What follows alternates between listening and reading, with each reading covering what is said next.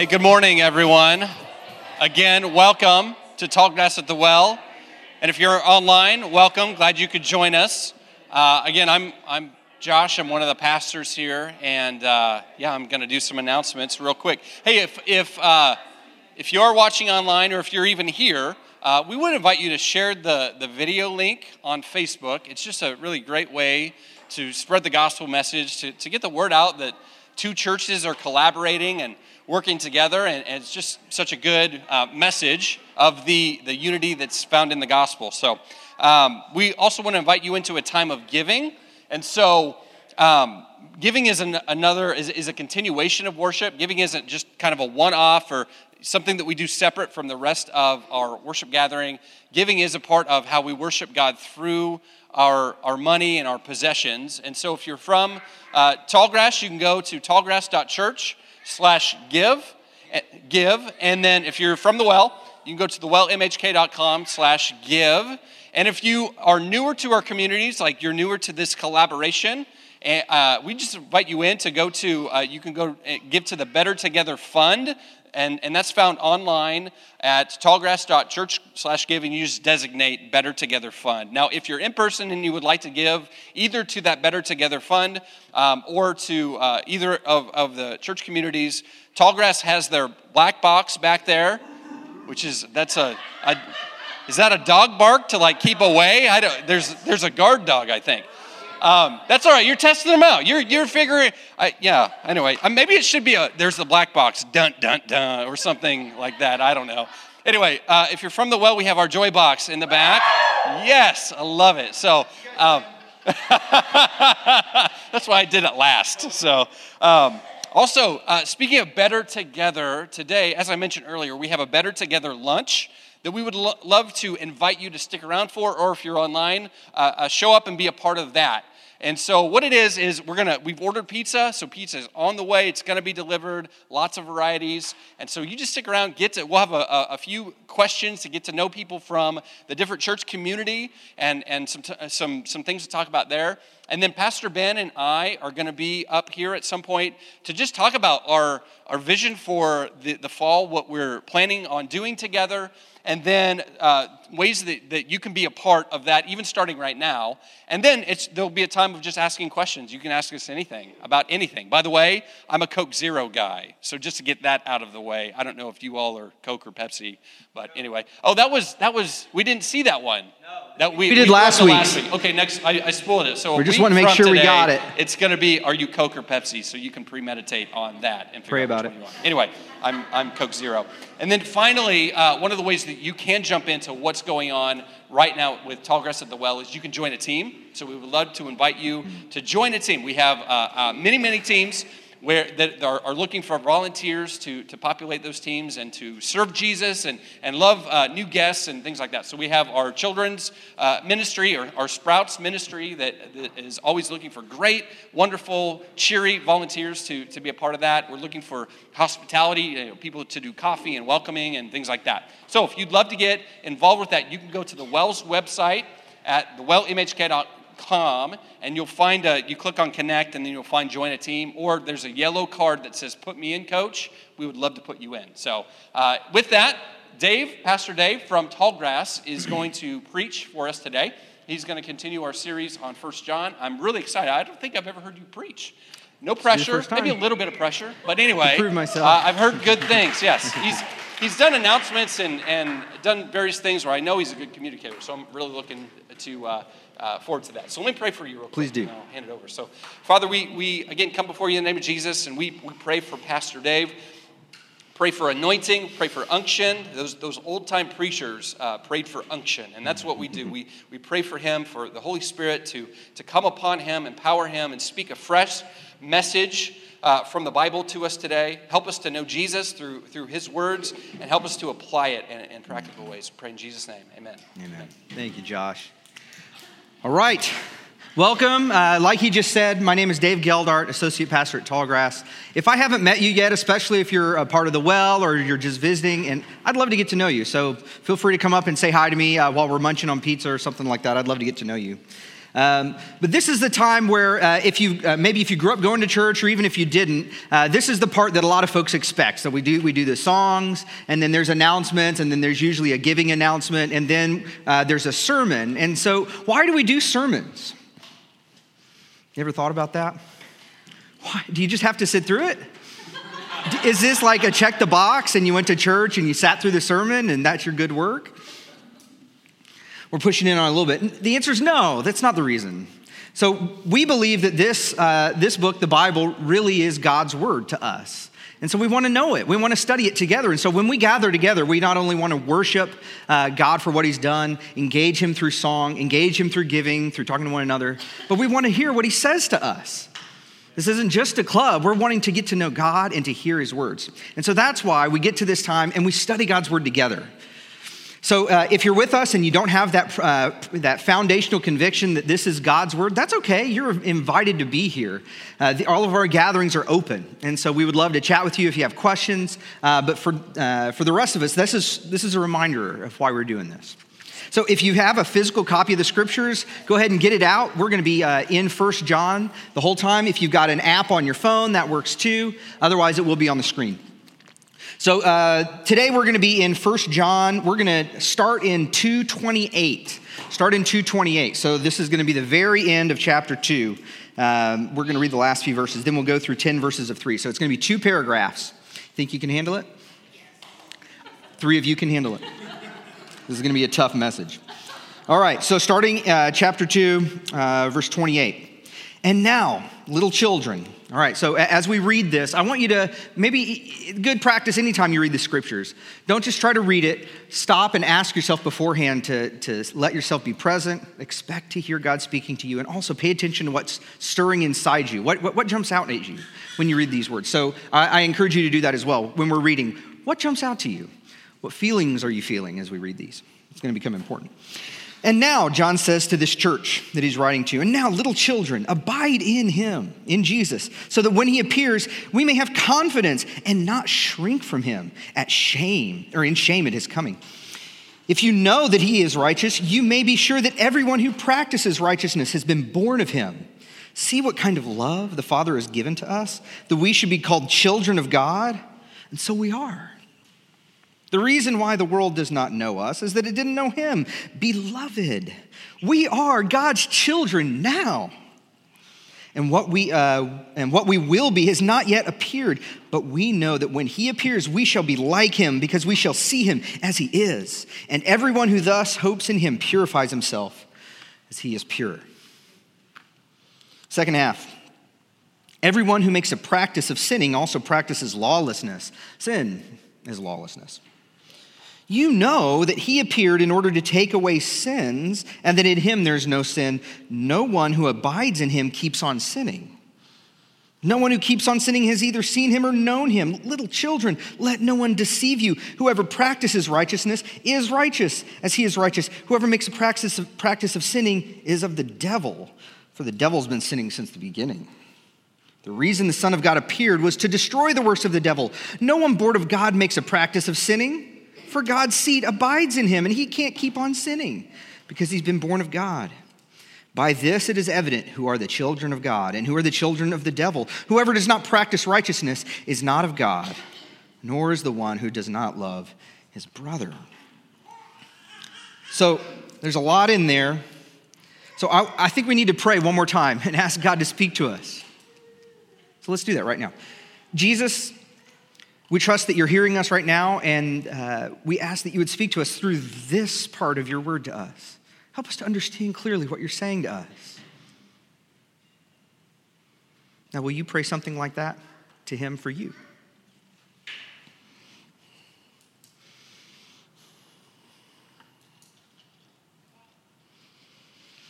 All right, Lord, we're going to jump off a cliff and engage with you in your word in even this word, and we trust that you will help us to understand. Holy Spirit, you are definitely invited. we trust that you're with us, all of us who trust in you. We know you're in us, but we also invite you here to help us to understand your word and to experience your love for us. Amen. All right, so fear is one of the most powerful emotions, right? You guys have experienced fear before, perhaps? None of you?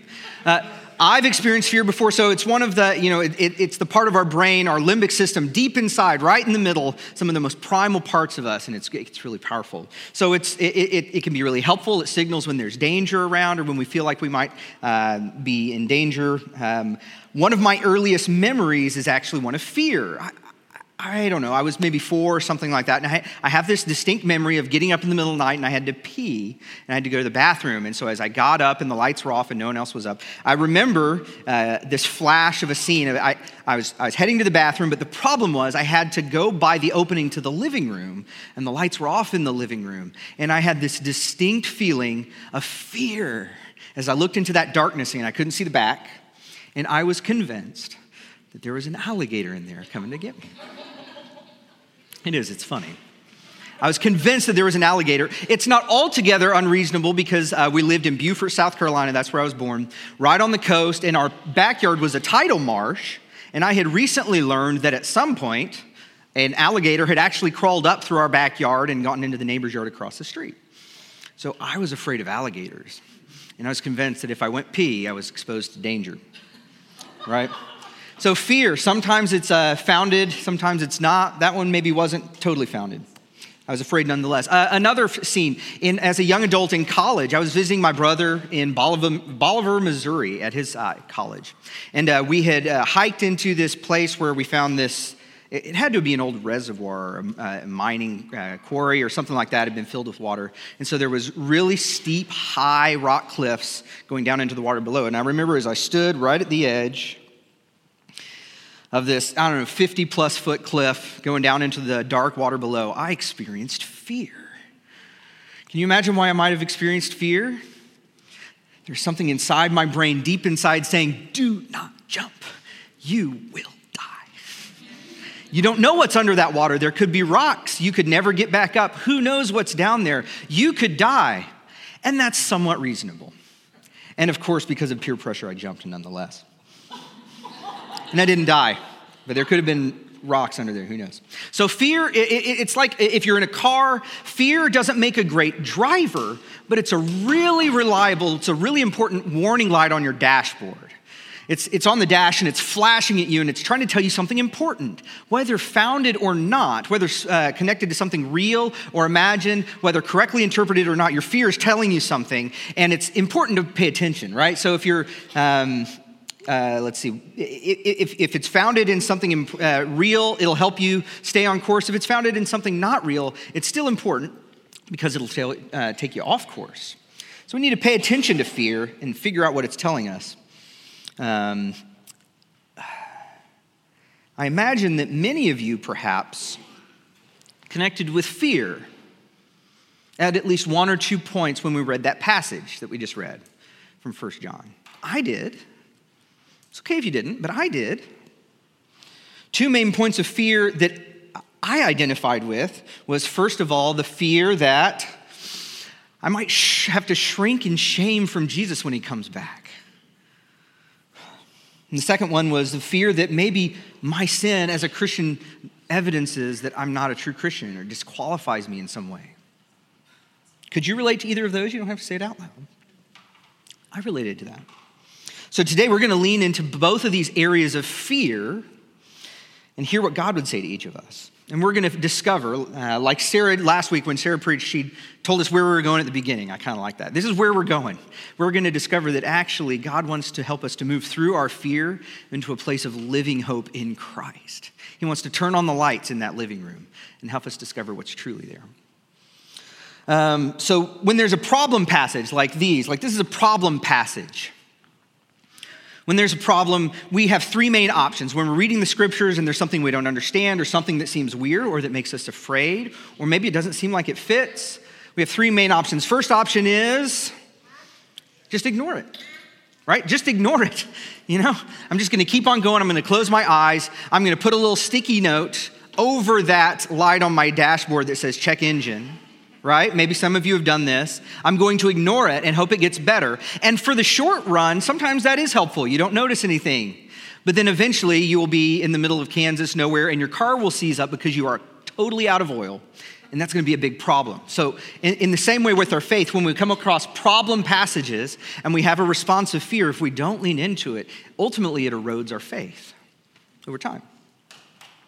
Other option is to go into the other ditch and to freak out and say, well, the Bible says it, therefore I must believe it, even if it sounds terrible, even if it doesn't square with my experience, even if it doesn't square with some other things I read in the scriptures, I got to believe it. And so you just bravely and blindly say, that must be it, and you try to live your life that way in fear.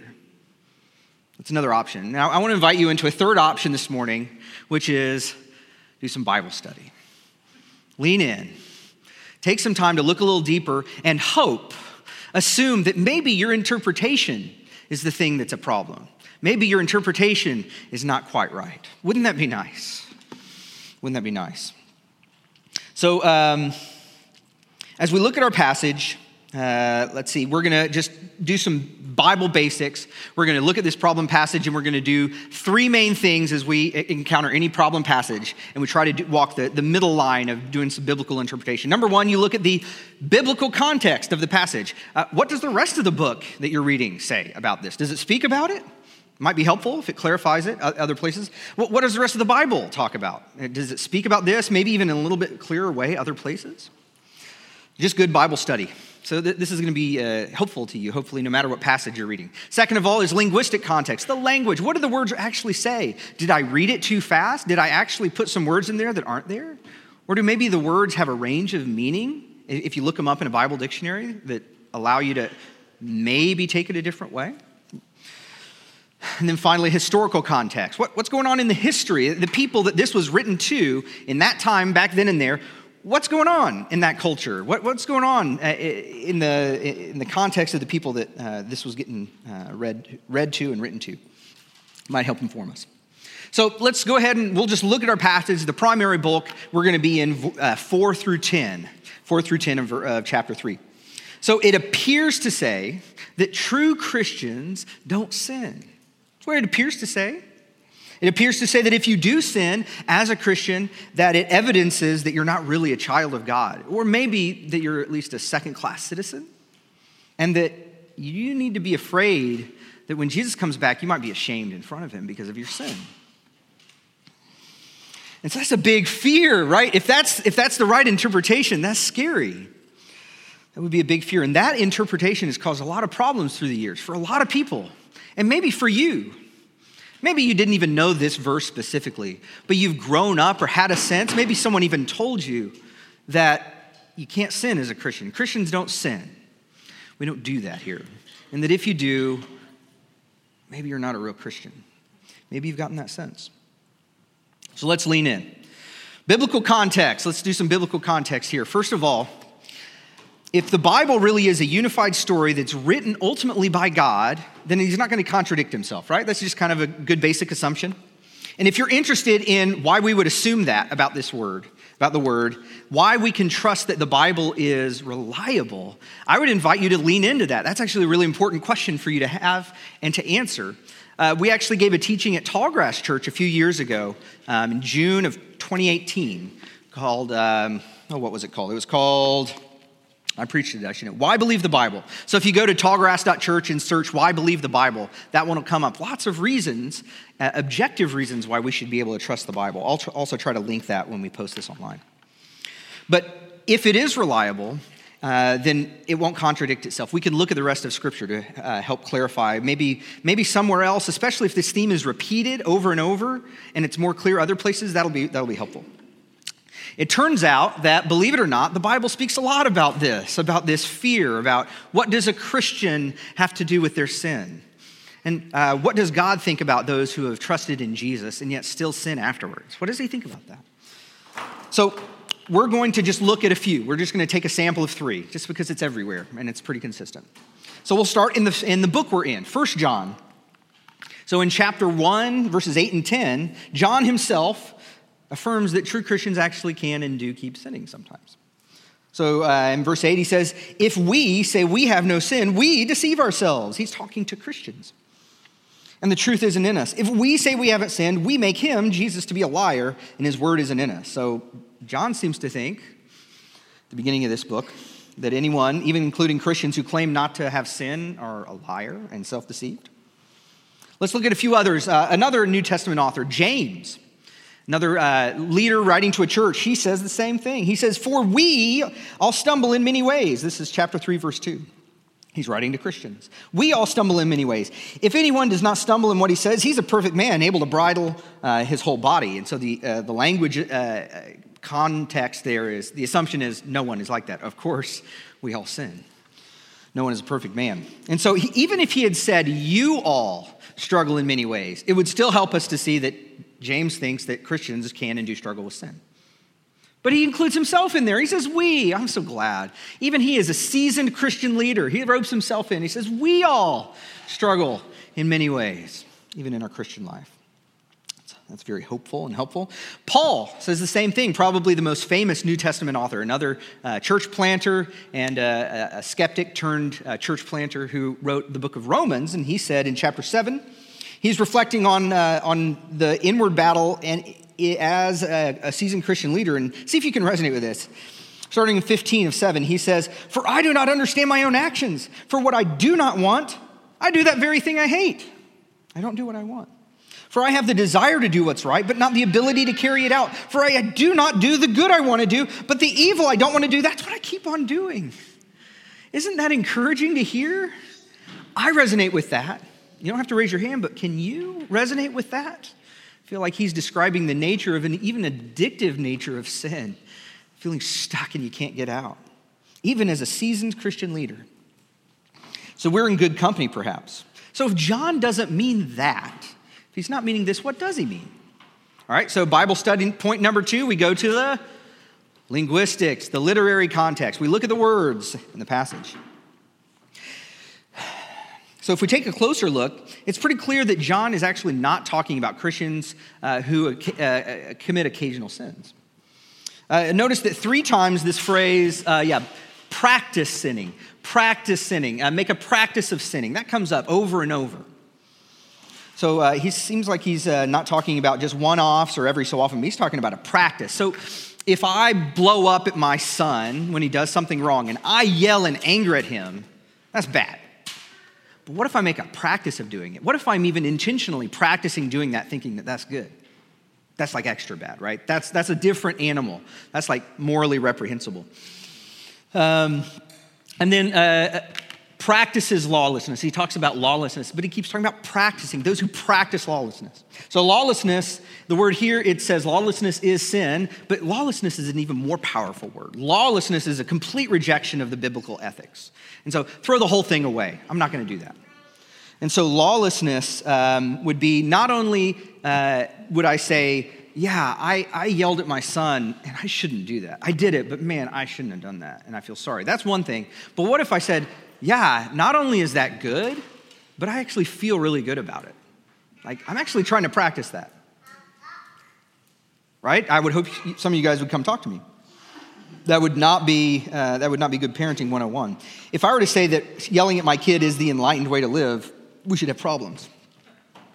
Okay, so uh, we're, still, we're still building the case here on how our interpretation might not have been right. I think we're, we're starting to see that. And then let's uh, round this out here with the historical context, the cultural context. What was going on here? Who are these false teachers that he says in 7, let no one deceive you, right?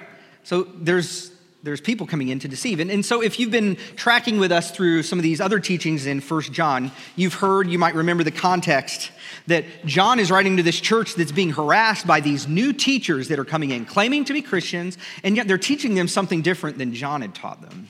In fact, they were teaching that um, Jesus wasn't the Messiah and that actually you should sin.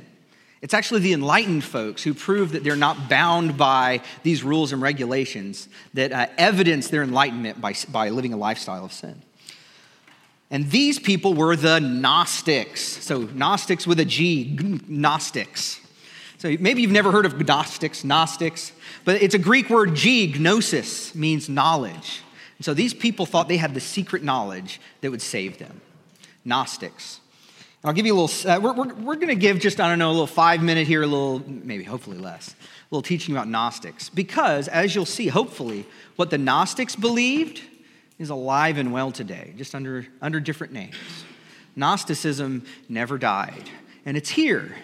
It's one of the foundations of a lot of our cultural stuff here in America and in evangelical America, in Christian church. A lot of these things are alive and well. So, hopefully, you'll be able to see as we keep studying this that this word is very applicable to us today in our church.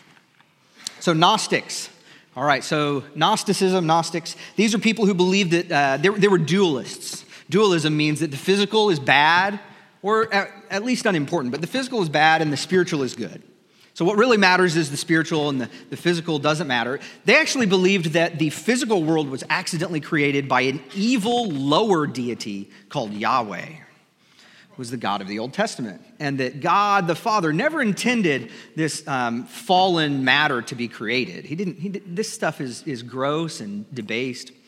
And so, uh, God the Father actually, salvation looks like finding enlightenment figuring out the secret knowledge that that's true and that the whole point of life is to escape from the physical, escape from this life and live a pure, holy, spirit only, disembodied existence with God the Father. Okay, so um, Gnostics believe that not on, uh, only were our bodies uh, debased, but what we did with them were unimportant because they were really just the prison for our true self. See if this sounds familiar the true self of you is the inner light, the inner part of you. We need to discover ourselves. And you need to learn to listen to yourself, to see inside, and because the real you is what you're feeling inside. The things you want, the things you think and feel, that's the real you. And you need to find you by looking within. And at the end of the day, what you do with your body doesn't matter. If what you want is what your body, what you can do with your body, you should probably do that. That's fine. What you do with your body doesn't matter. Um, so they, eh, all of that stuff led them to deny that Jesus was the Christ. Jesus was not God incarnate. Because why would God the Father come and put on flesh? That's the opposite of what he's trying to do.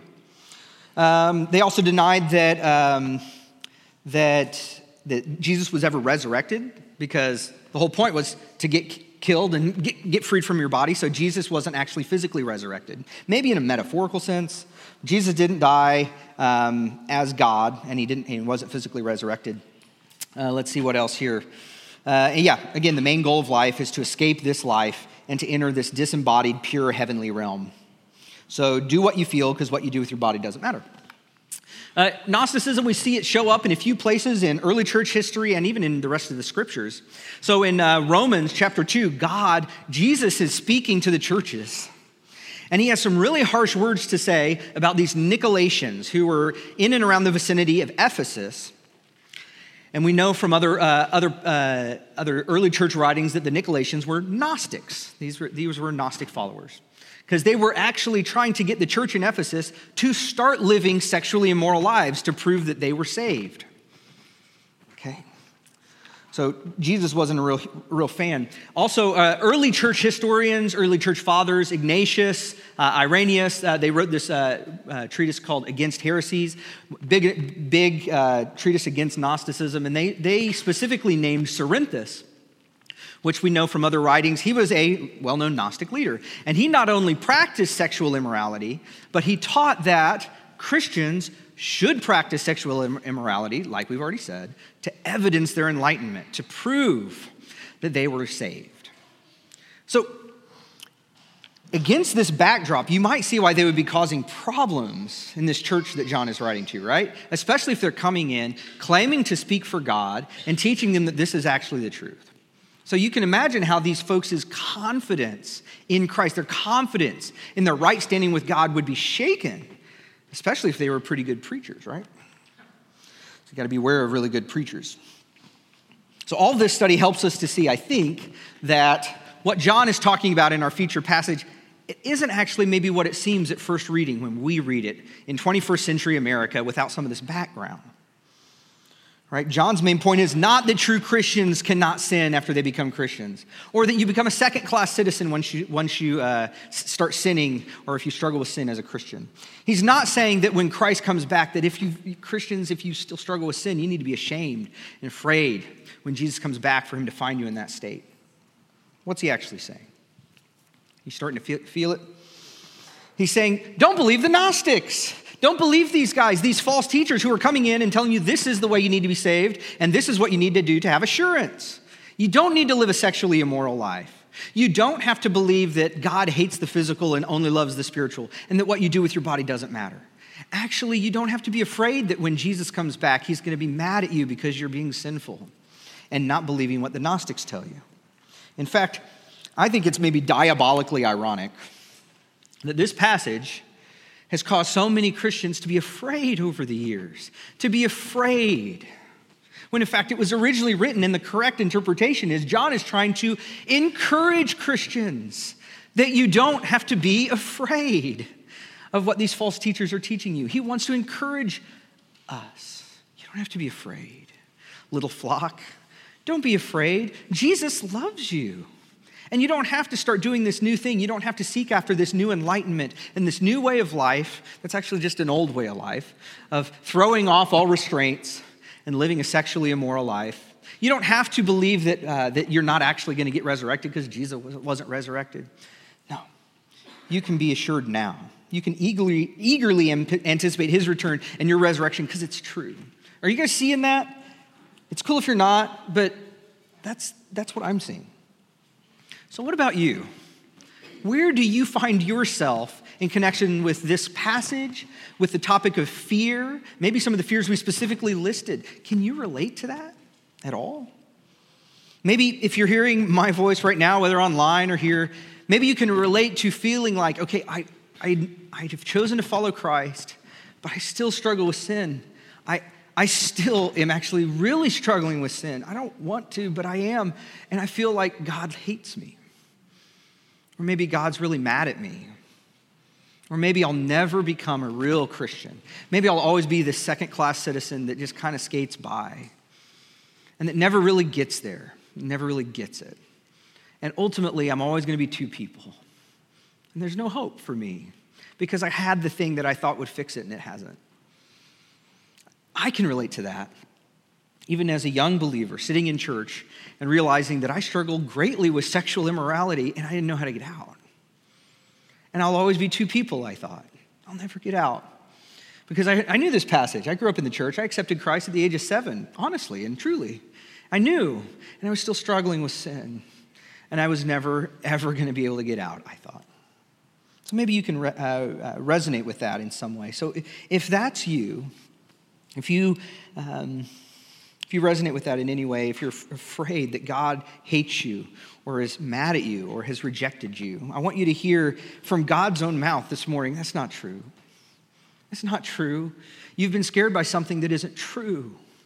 It's not just scary, it's false. God wants to turn the light on in that living room and show you not only is there no alligator in there, but your heavenly Father is in there. And He loves you.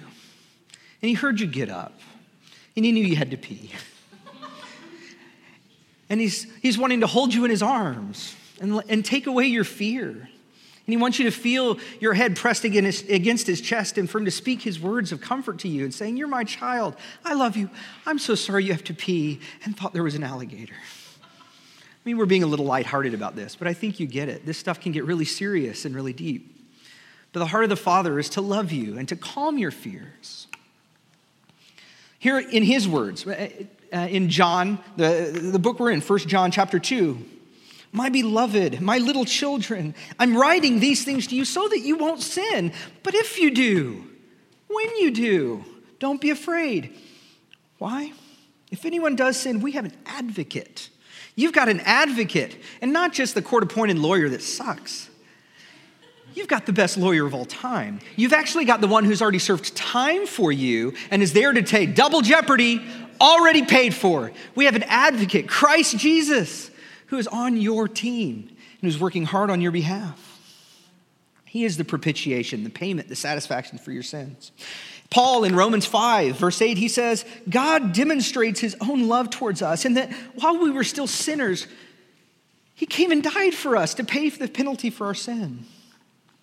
8 1 of Romans. Therefore, there's now no condemnation left for those who are in Christ Jesus. The cup of wrath for your sin that God was holding, rightly so, was poured out and drunk to the dregs, to the crusty, crunchy stuff at the bottom. Jesus drunk that on the cross on your behalf, and there's nothing left. It's not like it was drained when you first became a Christian, then you start filling it up again. That is Gnostic teaching at, at, at least. It's not the way Christ sees it. There is now no condemnation for those who are in Christ Jesus. Amen to that.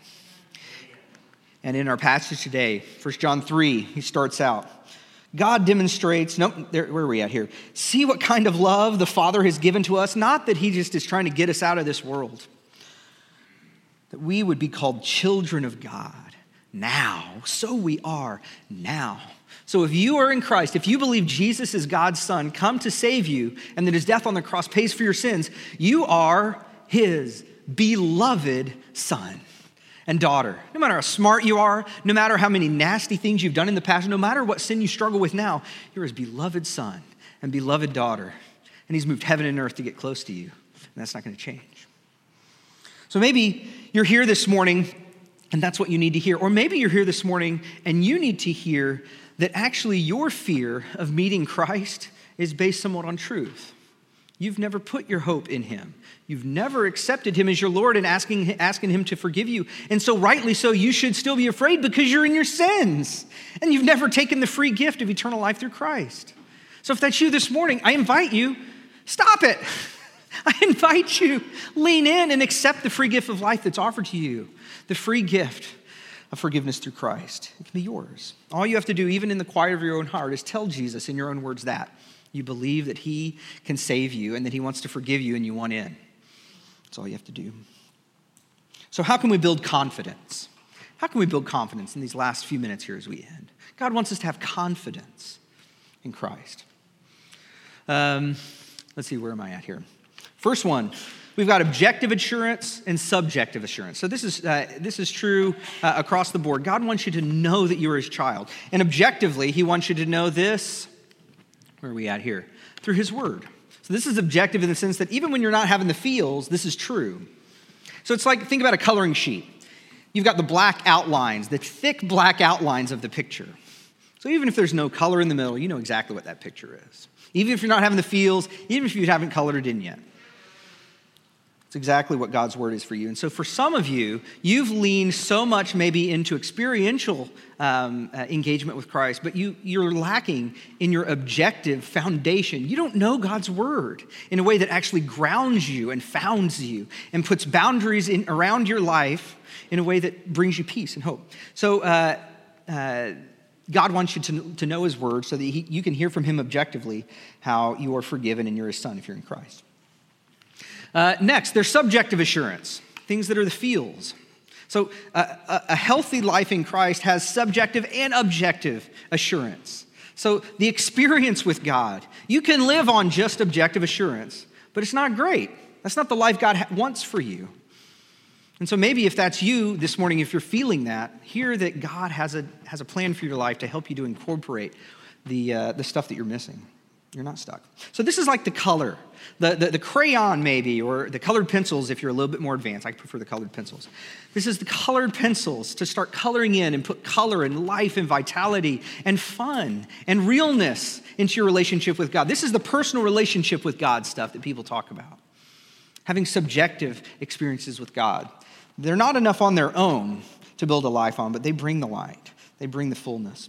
So, uh, God wants you to know what's true. So he promises that when his spirit comes to live in you, that that spirit will bear witness to what is true. So you kind of have this sense that when you hear something, as the God's spirit continues to uh, grow in you and to grow uh, confidence in you, you'll have a sense that, man, that just doesn't feel right. Even if you can't fully put words to it or a scripture yet, he starts to help you to know what's not true. And also, man, that's, I think that's really true. It's really helpful to know what's true. Uh, second, the scriptures uh, teach us that uh, God starts to sensitize our conscience. The things that we used to be able to do, and they didn't really bother us, now they start bothering us more and more. These things that didn't even cause you to bat an eye. Now, God starts to get, bring a sense in you that that's not the life He has for me, and that wasn't good. So, we're not talking about shame here. We're talking about a conviction of sin, it's not saying you are bad, it's saying you're not living in line with what I have for you. Come back. Come back. And so, actually, the sensitization of your conscience is an evidence that you are in Christ. Some of us hate this thing. We hate it. We hate feeling bad about things. But God wants you to know that actually it's his sons that he disciplines. Hebrews 12 says, My Ill- the illegitimate children, their father never disciplines them. But it's, it's the legitimate children, those who are actually sons and daughters, that get disciplined by their father in love. Maybe we need to reclaim this one as a way to experience God's assurance in our life. Just a few more here as we end. Experience God's love. So, God wants you to experience His love for you. So, for me, this happens in uh, primarily in an emotional uh, reaction to things, like when I'm reading the scripture and something, like I read something about how God loves me and I have an emotional reaction. And that's difficult for me because I learned pretty early on that I, if I shut down my emotions, I can kind of protect myself from pain. And so that kind of worked for a little while. Problem was, I ended up desensitizing myself from most all of my emotions. And so my life has been about trying to find them again and bring them back. And for so much of my Christian life, I've despaired of feeling like God was close. I despaired of having this e- emotional connection with Christ, this assurance that's based on uh, an emotional experience. And it, it, it's, been, it's been difficult.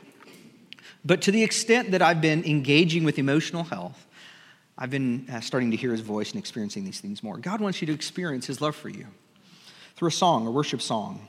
Or with me, it's usually when I'm under the stars. There's something about being under the stars that God just affirms his love for me. usually I cry. That's one of the few times in life I, I cry. That's good. Another one we're going to talk about in a few weeks, so we're not going to talk about this one today, is that you have an increasing love for others who love Christ, even if they annoy the hell out of you right? There's something inside you that realizes, I have a deep connection with this person. So we're, we're going to talk more about that in a, in a few weeks when we get into chapter four.